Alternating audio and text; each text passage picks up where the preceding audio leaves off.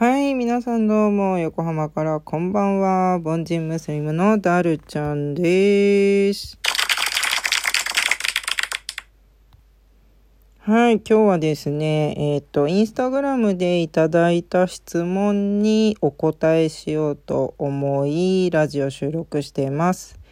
えー質問の内容がですね、ちょっと英語、ま、英語、日本語ミックスなんですけど、えー What was it like growing up half in Japan? えっと、まあ、ハーフとして日本で育って、まあ、どうだった？っていう感じの内容だと思うんですけど、えーっと、私、まあ、日本で実は育ってないんですよね。あの、以前ちょっと説明したかちょっと覚えてないんですけど、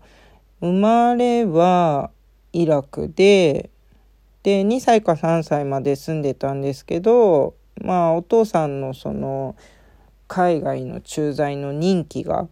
まあ、あの、終わって、で、日本に一回戻ったんですね。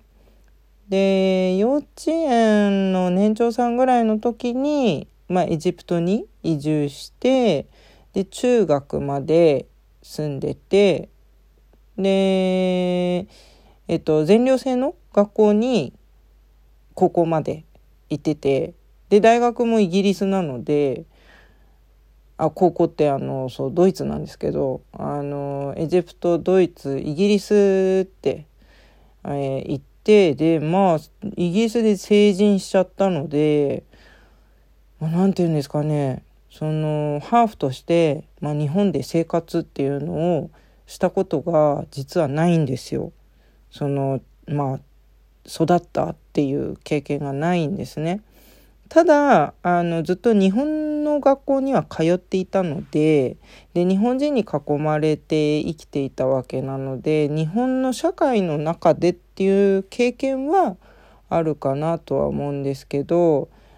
で、正直なところですね、あの、私自身、その発達障害って自覚を持つまでは、まあなんかハーフだから人に嫌われてるとか仲間外れにされてるとかいじめられてるとか思ってたんですよね。まあなんか周りのハーフの人たちでも結構そういう話をよく聞くので、まあ、日本人扱いされてないなっていうのは正直ずっとあるんですよね。こ今この年齢になっても。まあ見た目がそんな日本人っぽくないのかな？私は結構あのうんまあ日本人っぽくはなくてもアジア寄りだと思うんですけど、まあ、日本人っぽいって何なんだろうねだって日本人っぽく見えない日本人とかもいますもんね、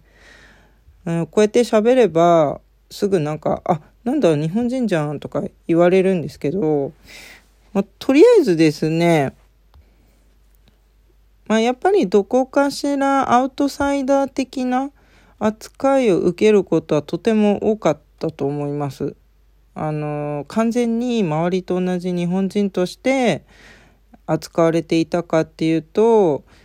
まあ、あの、うーん、ちょっとないかなーって感じですかね。日本ではねーとか、日本の習慣ではねーとか、なんか結構そういうことをちょこちょこ言われることがあるので、まあ海外育ちだからそう言われても仕方ないかもしれないんですけど、うーん、でもきっと海外に長く住んでる日本人、まあ100%日本人も同じようなことを言われたりすんのかなっていうのがまあ私の中で疑問があるわけなんですよね。で、えーっと、まあ、外人って呼ばれたこともありますね、正直。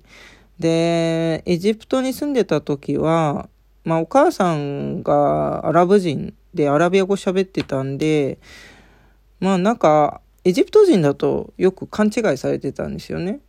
で、私もなんかエジプト人とか、あの、呼ばれてったり、ね、あったんですけど、うーん、まあなんかとにかく、そうだな、なんか、いつも自分は外国人扱いされてるなっって感じてたかなと思います。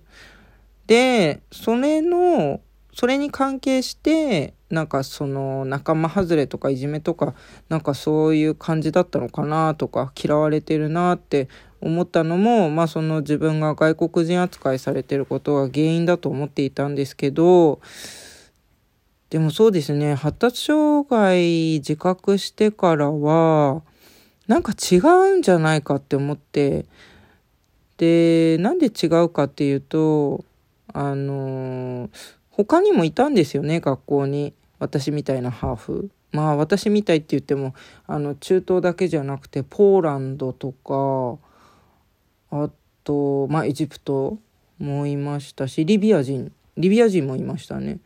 リビア人もいたし、まあなんか結構いろんなミックスの子今まで見てるんですけど、なんかね、私と違って友達たくさんいる子とかいたんですよね。人気者とか、すっごくみんなに好かれてて。あれおかしいなあの人もすごいハーフだし私なん私より全然なんか外国人っぽい推しなのになんであんなに人気者なんだろうみたいなすごく不思議に思ったことは何度もあるんですよ。でも今だからこそわかるのがまあなんか自分がいつものけものにされてた理由っていうのがまあ、なんか発達障害ゆえに空気が読めないとか、うん、空気を壊すとかあとなんかやっぱこう何て言うんですかね。えー、えっ、ー、となんか失言とかめちゃくちゃ多かったりなんかその場にそぐわない発言をしてしまったりあとやたらあの、まあ、母からよく言われていたのがあなたは冷たいと。なんか人の、なんかこういうことを言ってはいけないとか、なんかこういう気持ちになるのがわからないとか、なんかあなたは人としてなんか感情が欠落してるとか、なんかよく言われていたんですよね。なんかそういうこと言われて、あなたはどうかな、なんていうのかな。そういうこと言われたら傷つくっていうのがわからないの？とか、なんでそんなひどいことを平気に言えるの？とかなんか結構そういうこと私すごく言われてたんですよね。でもうなんでこのお母さん特にお母さんはね一番正直にそういうことを子供に言うと思うんですけどなんでうちのお母さんは私をこんなにも宇宙人扱いするんだろうってあなたは普通じゃないあなたは普通じゃないっていつも言われてたんですよね。で、他の人からあなたの娘は普通じゃないって言われると、いや、ああの子はあれあ、あんなもんよ、みたいな。あれで普通よ、みたいなさ。他の人にはそういうこと言うくせに、なんか私には普通じゃない、普通じゃないとか言ってて、まあ今、今だからこそ、まあ母のその苦しみとかわかるわけなんですけど、だからね、なんかその簡単に答えられないんですよね。そのハーフとしてってって言われるとなんかそれがハーフゆえだったからなのか発達障害ゆえだったからなのかっていうのが